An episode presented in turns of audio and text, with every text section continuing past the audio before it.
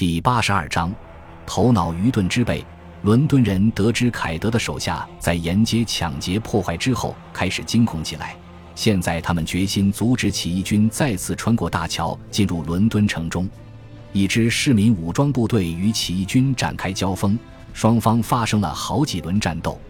凯德受挫后，决心烧毁吊桥。伦敦人在逃过惩处的王室仆人余党的协助下，试图关上大门。许多人因凯德所纵大火而毙命。在泰晤士河两岸对峙的双方最后达成了停战协议，协调人是以约克大主教和坎特伯雷大主教为首的神职人员，他们在骚乱期间一直都待在伦敦塔内。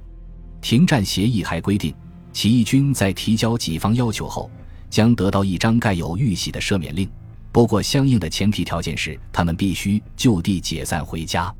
大部分人怀着感恩的心情回家了，但凯德拒绝这么做。他为先前的投降行径感到后悔，他再次举起反叛的大旗，但他手下的追随者所剩无几，已经构不成真正的威胁了。于是他向南部逃窜，在那里遭到追捕，身陷绝境。他在苏塞克斯郡西斯菲尔德的一个菜园子里被捕，不久他就因伤重而身亡了。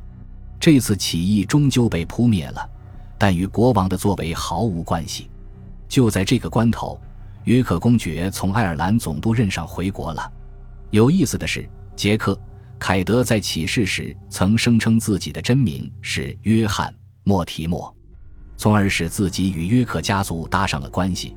莫提莫是当前约克家族母系的姓氏。二十五年前，安妮·莫提莫在分娩时死于难产，约克公爵便继承了莫提莫家族的土地和头衔。凯德的同党在四处散布谣言，说凯德其实是约克的表亲。虽然两者之间不大可能存在这种关系，但当时的人们都怀疑约克在间接的煽动起义，反抗国王的政权。他此次回国并没有得到国王的许可，因此他被视为亨利执政的潜在威胁。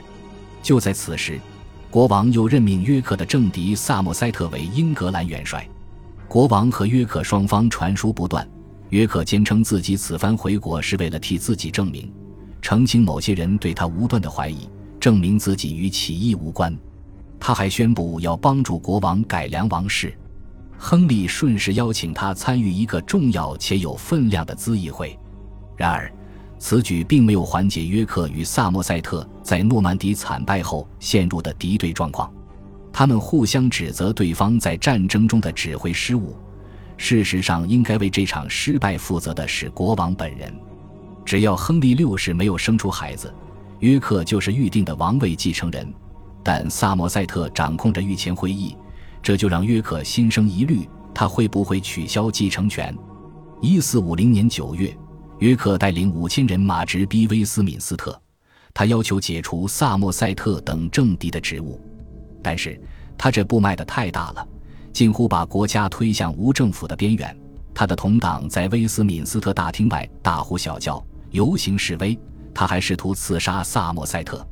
上下两院出手干预，发布改革王室的方案。约克要求王室承认自己为法定继承人，但这一法案遭到驳回。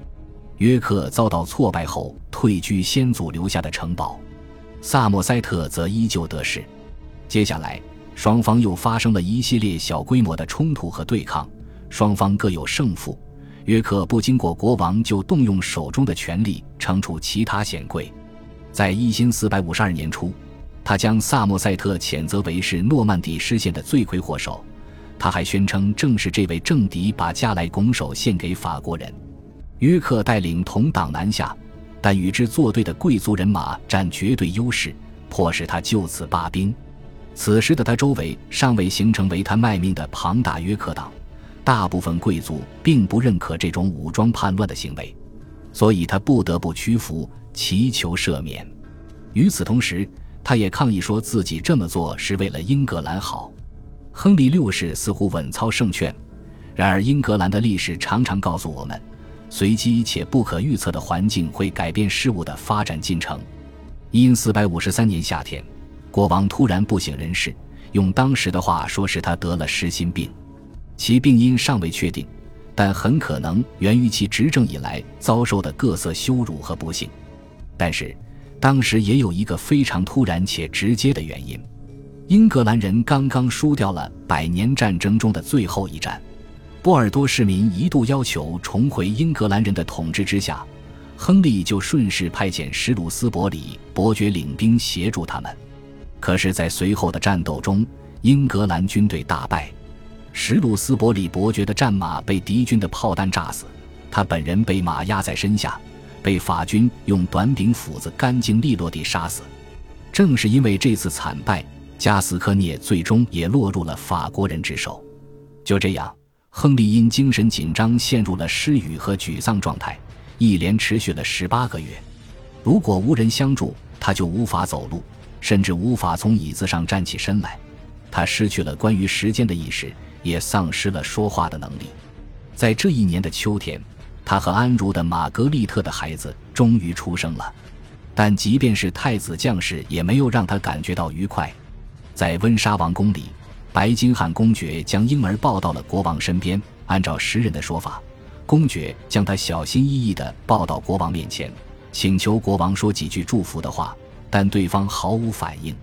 不过，虽然公爵从国王那里得不到任何表示，他还是抱着孩子后在国王身边。正在这时候，王后进来了，她把孩子抱在怀里，就像公爵刚才做的那样，把孩子呈给国王看，希望他说几句祝福的话。但这一切都是徒劳的，他们从国王那里听不到任何回应，看不到任何表情。只有一次，他看了王子一眼，然后又垂下眼皮，除此之外，什么表示也没有。如果他能预见或猜测到这位威尔士亲王未来的命运的话，他这么伤心也是情有可原。两个月后，朝廷高官觐见国王，但他们既没有听到任何答复，也没有看到任何手势。由于失去了主心骨，御前会议不得不请约克出山。按照议会的规定，他已经不再是法定继承人了，但他还是王国的高级贵族。约克不曾忘记自己遭受的耻辱。也不打算原谅任何人，他带着满腔怒火返回了伦敦。他的政敌萨默塞特被关进了伦敦塔，罪名是出卖英格兰的法国属地。约克还宣称，萨默塞特、国王和王后曾试图孤立他，不允许他出生。安茹的玛格丽特本来就反对约克，当他发现约克有可能取代他的儿子成为下一任国王的时候，他对约克的反感就一发明显了。流血的种子就这样种下了，他将约克认定为敌人，而他的所感所想到最后真的让约克成了他的敌人。他提交的议案要求授予他统治国家和任命高官的权利，可是，在一四五四年三月，议会将约克任命为护国公，共有五名医生负责照管生病的国王。时人认为鸽子粪涂到脚底可以让病人安睡，有利于治疗。牛奶可以治疗抑郁，食用榛子会干扰大脑的休息，而绿浆有助于恢复记忆。亨利经过治疗后慢慢恢复了意识。据记载，国王恢复得很好，自圣诞节以来状态一直不错。星期一下午，王后抱着小王子来到他跟前，他问王子叫什么名字，王后告诉他王子名叫爱德华。然后他举起双手向上帝表示感谢。他说：“直到此时。”他才认出自己的儿子，他不记得别人对他说过什么话，也不记得自己在生病期间去过什么地方。他说他现在要对全世界慈悲为怀。我们目前还不清楚亨利是否彻底恢复健康，不过在以后的岁月中，有关他行为的记载似乎表明他成了一个弱智。不过，约克的护国公一直也到期了，他在格林尼治的王宫中向国王请辞。萨默塞特也顺理成章地走出伦敦塔，结束了牢狱之灾，重新回到王室。现在，亨利也欢迎约克的眼中钉回到御前会议中。他的表现不像国家的君王，更像是派系的头目。约克自然认为自己受到了威胁，他觉得有必要先下手为强。但是就在这一过程中，他启动了历史上著名的玫瑰战争。感谢您的收听。喜欢别忘了订阅加关注，主页有更多精彩内容。